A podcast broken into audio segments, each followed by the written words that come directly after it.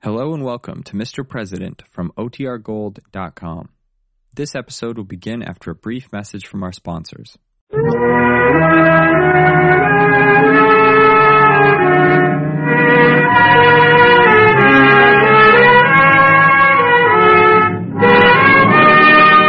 President, starring Edward Arnold.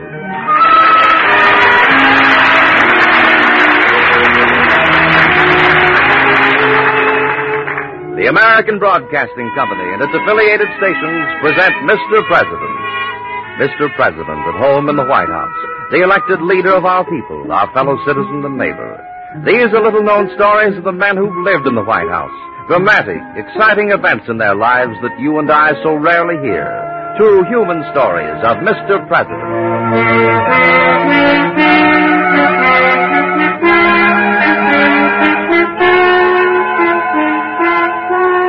Now, Edward Arnold as Mister President. Let's visit him in the White House. It is Sunday, and the old mansion is resting quietly after a busy week. We walk through the great doors under the presidential seal, across the foyer, and down the long hall to the president's study. Come in. Sit down, won't you? You know, when you take on a new job, nothing helps more than knowing you have the confidence of the people who hired you. But when that job is being President of the United States and the people who hired you are the majority of the people, you must never forget that they can fire you as easily as they hired you. And the trust they have bestowed upon you can get you into a lot of trouble. Once it almost got us into a war. Which president was it? Well, later on I'll tell you. But meanwhile, you may be able to guess.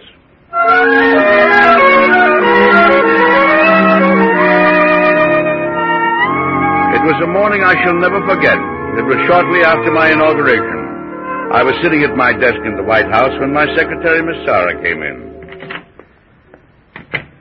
Good morning, Mister President. Good morning, Miss Sarah. I brought in the more important letters and dispatches and a few papers to sign, Mister President. Oh, thank you. Thank you very much. They don't give you much of a chance to break in on a job like this, do they? You'll catch on to it very quickly, I'm sure.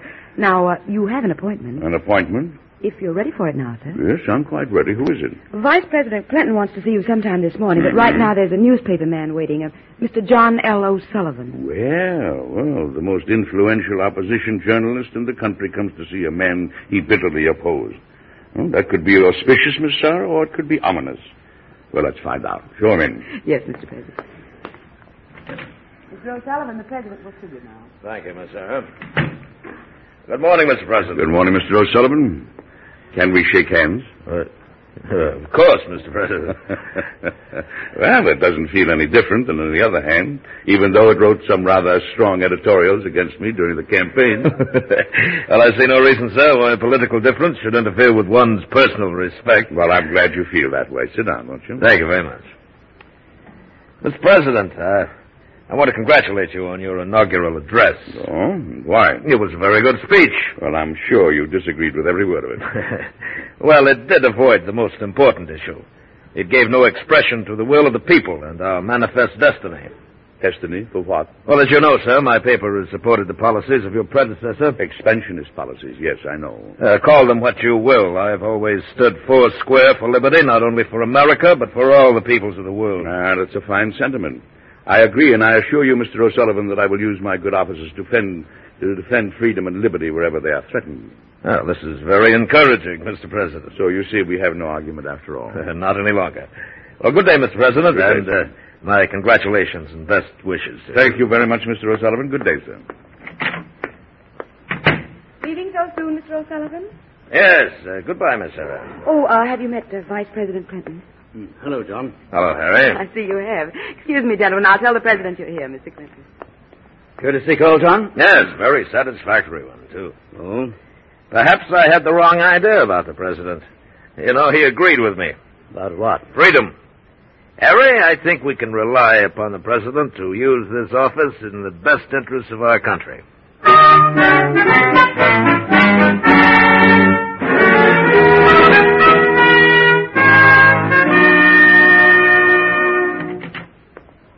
President, the British Chargé d'Affaires is here. Oh, thank you, Miss Sarah. Come in, Mister Crampton, will you? Uh, uh, good afternoon, Mister President. I've been rather expecting you to call, Mister Crampton. Uh, good. Then I can come right to the point, Mister President. You're aware, of course, that certain groups in your country are trying to organize a revolt in Canada against the mother country. Oh, well, I've heard rumors. Uh, Mister President, I know the previous administration was, uh, well, expansionist-minded. Now, my government would like an expression from you on your attitude in this matter. Very well, Mister Crampton. I consider our treaties a sacred obligation, and I am determined to enforce the neutrality laws of the nation to the utmost. I am determined to prevent the execution of any schemes of violence against Canada or any other country. Is that sufficient assurance? I could not ask for more, sir. Uh, but uh, may I convey such a fearless and determined policy to my government? By all means, Mister Crampton. This is no secret policy. This is the firm neutrality stand of my administration.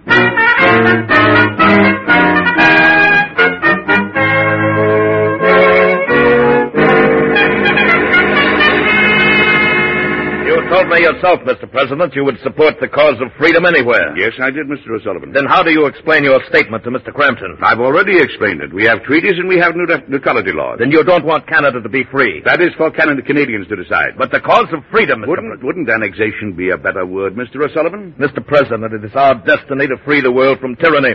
Not only the Canadians, but the Mexicans and the Cubans. Isn't it true that you supported the last administration's efforts by, uh, to buy Cuba? Spain refused to sell, so now we must help Cuba achieve her freedom. Mister President, there are laws of political as well as of physical gravitation. And if an apple severed by the tempest from its native tree cannot choose but fall to the ground, Cuba, forcibly disjoined from its own unnatural connection with Spain and incapable of self-support, can gravitate only towards the North American Union, which by the same law of nature cannot cast her off from its bosom. Dribble. Drivel, sir, those are the words of your illustrious predecessor. Oh, they are?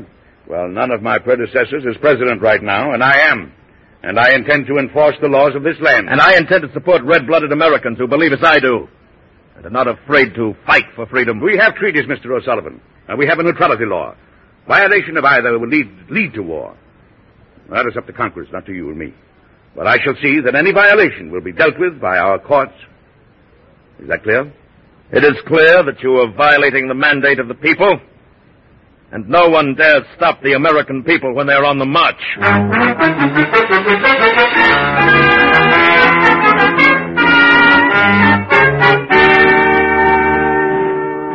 General Lopez, I have the word of my friend General Gonzalez here in New York that you are well qualified to lead this enterprise of ours. And my good friend General Gonzalez has assured me that you, Senor O'Sullivan, are a real patriot, and that I can trust in you. Yes, very well. Now, if I supply the ships, ammunition, equipment, and a sufficient number of American recruits, how sure can we be of our reception in Cuba? I, Narciso Lopez, give you my word, senor. Thousands of my fellow Cubans will arise at my signal. Uh, but, senor, what about your presidente? Will he not interfere? He won't dare. The people are behind your struggle. And if he did interfere, he'd be out of the White House next election, maybe before. After all, General, you don't think I would commit my newspaper and my fortune to your cause if I didn't think we could succeed. But these laws the Presidente speaks of... What can the President do with liberty-loving Americans? Well, equipped with, with guns, of course, should happen to board ships in this country and then run ashore in Cuba. Ah, yes. Oh, but one thing, senor. Please, uh, could you keep these plans of ours out of your newspaper? Publicity. It is not very good for a revolution. General, the American people must be kept at a high pitch of patriotism. I understand, senor. This also helps to sell newspapers, no? The people are hungry to read what we have to say. They believe in our destiny, even if the president does not. Si, senor. Uh, then I think I shall go at once to New Orleans. I will make all the arrangements. You will provide everything else that is necessary. Good, good. I'll go as far as Washington with you, General. I want to see the vice president. Maybe I can get somewhere with him.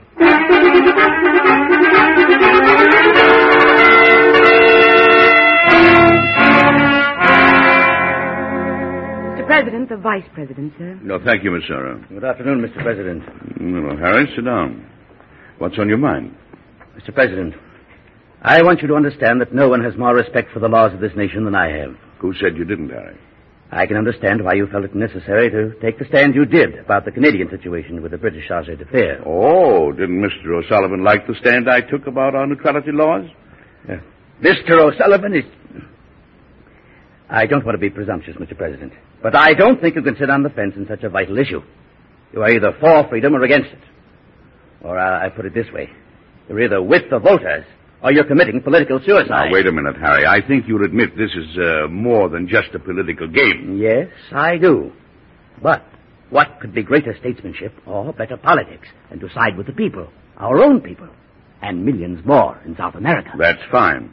If we can help these people to find freedom through negotiations and peaceful means, that's fine. But if you're suggesting that we take measures that will start a war in the name of liberty, a war in which we might lose our own freedom just for a few votes, well, Harry, that might e- even be worse.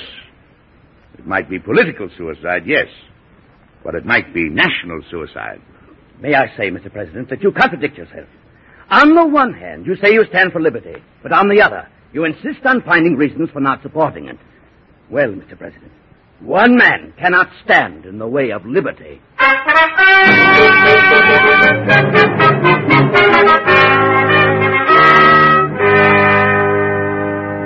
Señor O'Sullivan, you were correct about your Americans. Your men from your West have enlisted with great enthusiasm. Wait until you try the Southeast, General Lopez. That's closer to Cuba. You'll find even more support there. Good. Now, this is the plan. The first expedition from here in New Orleans is about ready to sail, and the rendezvous is Round Island. Ah, excellent, excellent. As soon as your ships are loaded, I'll return to New York and get the second expedition started.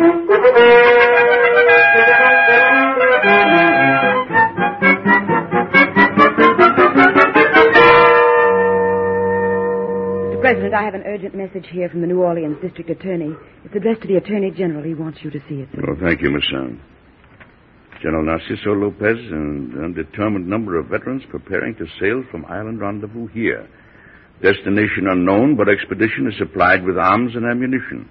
Under constant observation, but need force to prevent. Awaiting instructions, signed Logan Hunton, District Attorney, New Orleans. Hmm. Uh, Miss Sara, will you take a message, please? Yes, sir. Uh, to Commodore Parker, United States Navy, Pensacola.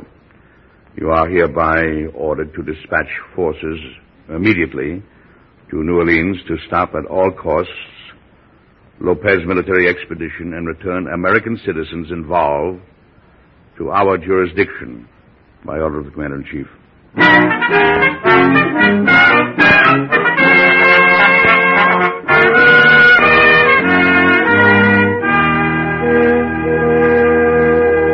Good news for you, Mister President, from New Orleans. When Commodore Parker's ship arrived, the Lopez expedition gave up and scattered. Oh, that is good news, Jim. Better than I expected. We stopped Lopez, but does anybody know where he was going? The New Orleans district attorney thinks it was either Mexico or Cuba, but he isn't sure which. Well, an expedition against either one is a violation that could easily result in war. Yeah, I know, but uh, we have forestalled that by your actions, sir. For the moment. But we have to find out where Lopez planned to go. The next time he may slip through our fingers, out of our hands. Uh, yes, let's hope there won't be a next time. I'm afraid we've got to assume that Lopez will try again. Tell the Attorney General to instruct all regional officials that we must know the destination of the expedition. Yes, sir. And, Jim, while we're keeping an eye on Lopez, we've got to do something about O'Sullivan. O'Sullivan? I'm sure he's behind all this. I only wish we could prove it. Now, there is one thing I can do. Jim, I'm going to call a cabinet meeting.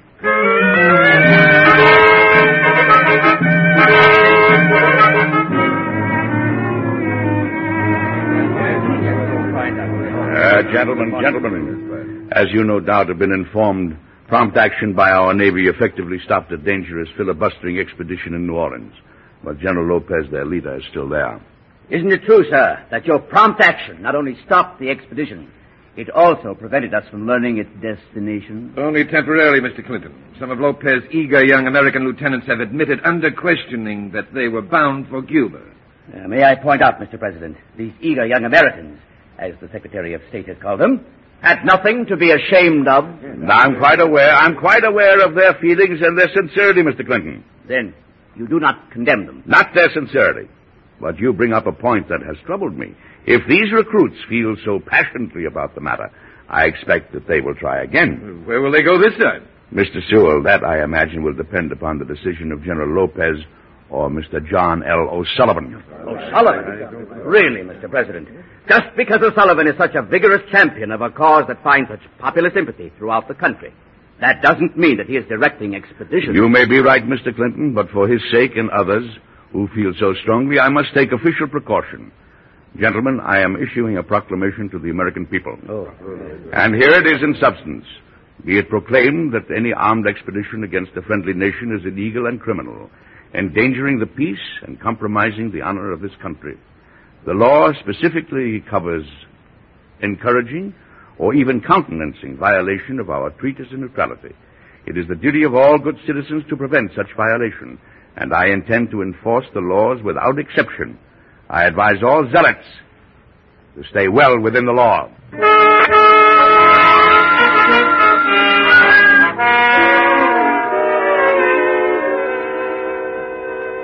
And last, Senor O'Sullivan, you were no more successful in New York than I was in New Orleans. Well, if the president thought by his proclamation he could interfere with our plans permanently, he was mistaken. In fact, he himself has told us what to do. The presidente? I do not understand. In his proclamation, the president specifically advised all Americans to stay within the law. Oh, this is good for us? Well, we have nothing to worry about unless we break the law, Lopez.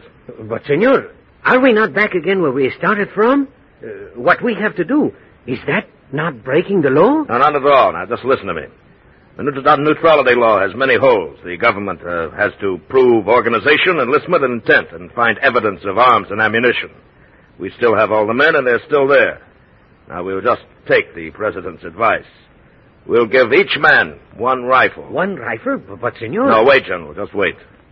I told you we were going to be within the law.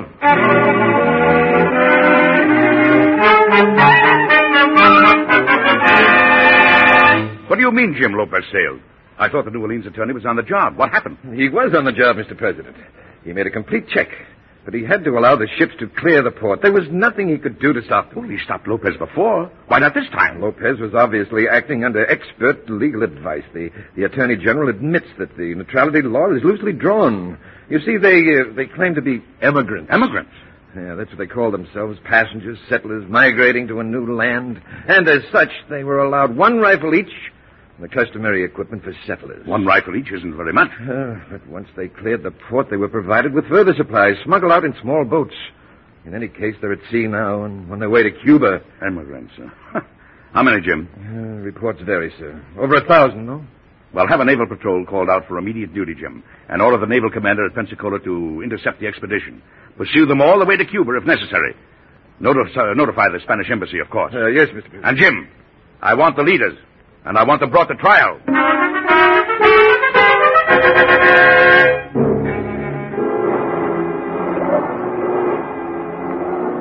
That warship, Lieutenant.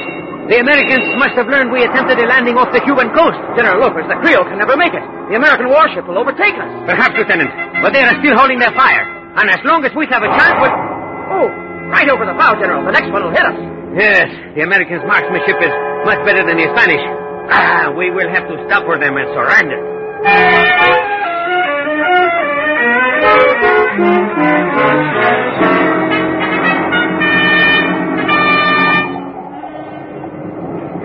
Ahoy there, Creoles! Stand by! Orders by Commodore Parker, United States Navy, to Narciso Lopez. Proceed under guard of this vessel to where you will stand trial as leader of an illegal armed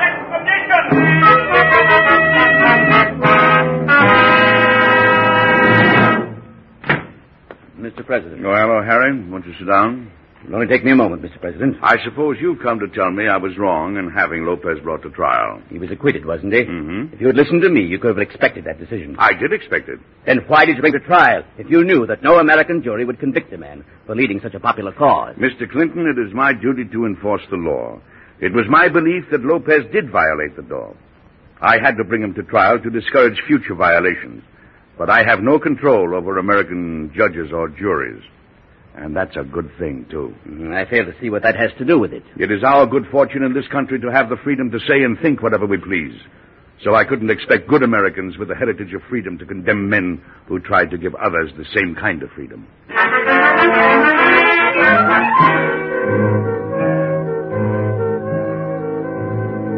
The Secretary of State would like to see you. Fine. Come in, Jim. I have serious news, sir. Well? There were fifty-two Americans who left the Lopez expedition before it reached Cuba. They went ashore on Contoy Island. The Havana authorities found them there and have arrested them. But you said they were separated from the Lopez party. Nevertheless, sir, they face charges of piracy. In conviction for piracy means death. And I thought it was all settled. Yeah, I'm afraid it is settled as far as we're concerned, Mister President. There's nothing we can do about it. We'll have to let the Cuban courts decide it. But we can't just sit by and do nothing about it. If we interfere with another nation's legal procedure, we're risking war again. Jim, I've tried to avoid war at almost any price. But these fifty-two Americans, it's a difficult situation. I've got to think this over.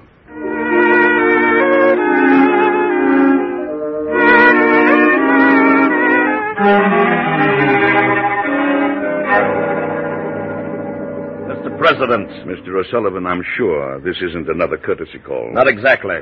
I simply wanted to congratulate you on your failure. Failure? You succeeded in part. You broke up an attempt to free an oppressed people, just so you could prove yourself right. But that's where you failed. And just how did I fail? You know as well as I do. The court decided in our favor. Yes, they did. And now American citizens have been captured and will be sacrificed because of your action. What do you propose to do about that? I don't know, Mister O'Sullivan. What do you propose I do about it? That's why I ask you the question, sir. You can do nothing. You yourself have convicted these men. Thank you.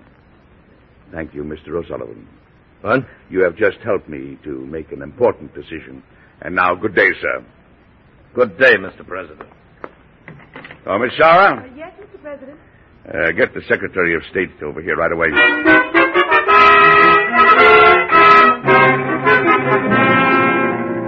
Yes, Mister President. Uh, Jim, you told me we could do nothing about our men who were captured. Yes, I did, sir. O'Sullivan was just here to see me. He says there's nothing we can do about them. Now, Jim, when you told me that, I, I had to think it over carefully. But when O'Sullivan says the same thing, then I know there must be something I can do about it, because he doesn't want me to do anything about it. I'm afraid I don't follow your reasoning, sir. If I don't take measures for these three men, uh, they will be convicted and put to death, and that's just what O'Sullivan wants. With the temper of the people being what it is, it'll guarantee war. But what do you plan to do, Mister President? Call the cabinet together at once.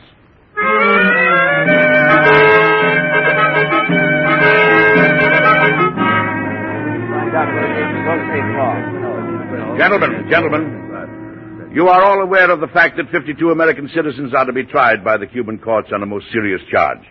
I have decided that we must take every measure to see that they are released at once and returned to this country. That's fine, Mister President.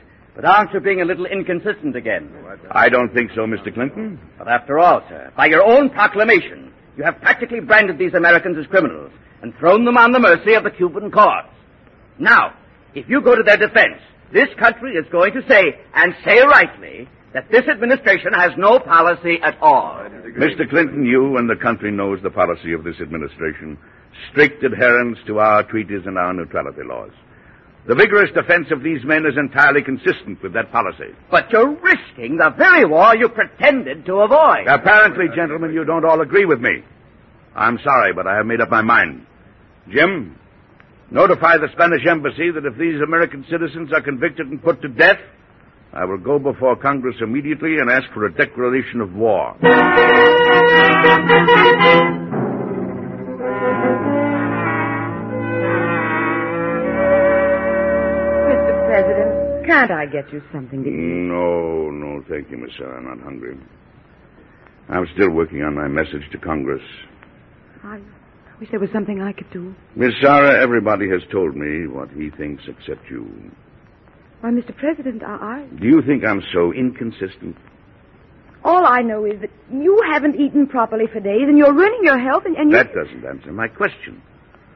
Don't worry about it, Miss Sarah. Uh, Mister President. Jim, I've been waiting for you. Has there been any verdict? Yes, sir. Forty-nine of the defendants were acquitted by the Havana courts. Forty-nine? What about the other three? Guilty. It's ridiculous. In each case, the evidence was the same. Oh, the Spanish authorities must be trying to save face. Obviously, they think we'll settle for forty-nine. They don't realize that three American lives are as important as fifty-two. Jim, inform the Spanish government that I haven't budged an inch. Our original demand still stands.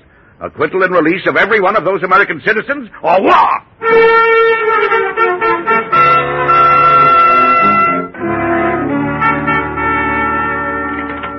President, Mister President. Yes, Jim, what is it? Good news, Mister President. The three defendants have been pardoned. Oh, good, good, Jim. Spain must have realized that we meant what we said. Oh, I'm so glad, Mister President. Oh, Jim. It looks like we solved two important problems. Now I can tear up my war message to Congress, which, of course, pleases me greatly.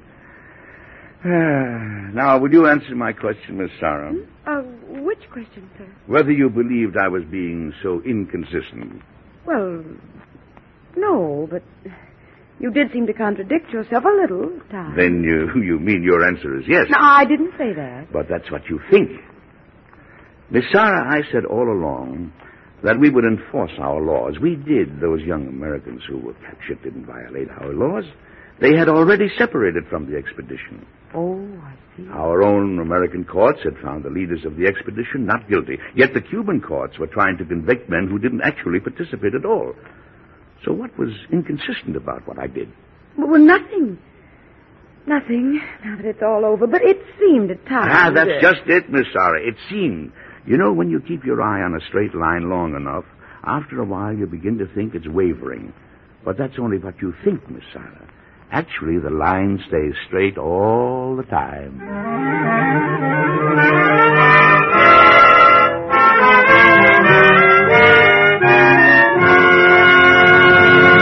Well, have you guessed which president it was who wanted peace, but not peace at any price?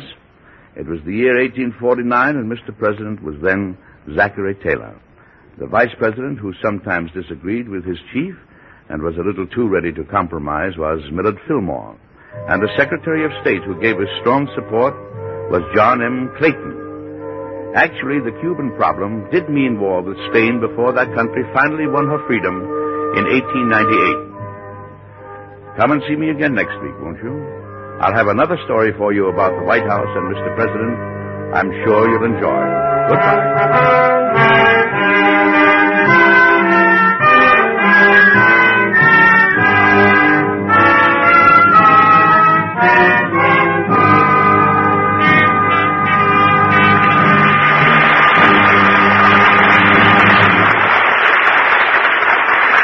Arnold appears as Mister President by arrangement with Metro Goldwyn Mayer, producers of Sinclair Lewis, Cass Timberlane, starring Spencer Tracy, Lana Turner, and Zachary Scott.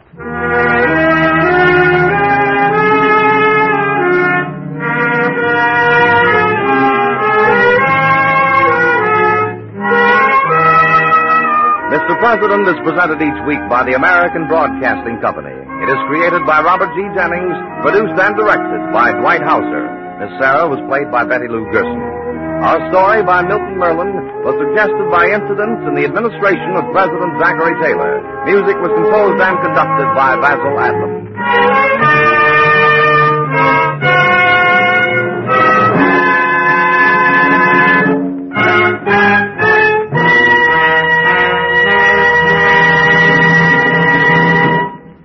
Be sure to listen again next week when Edward Arnold brings you another story of Mister President.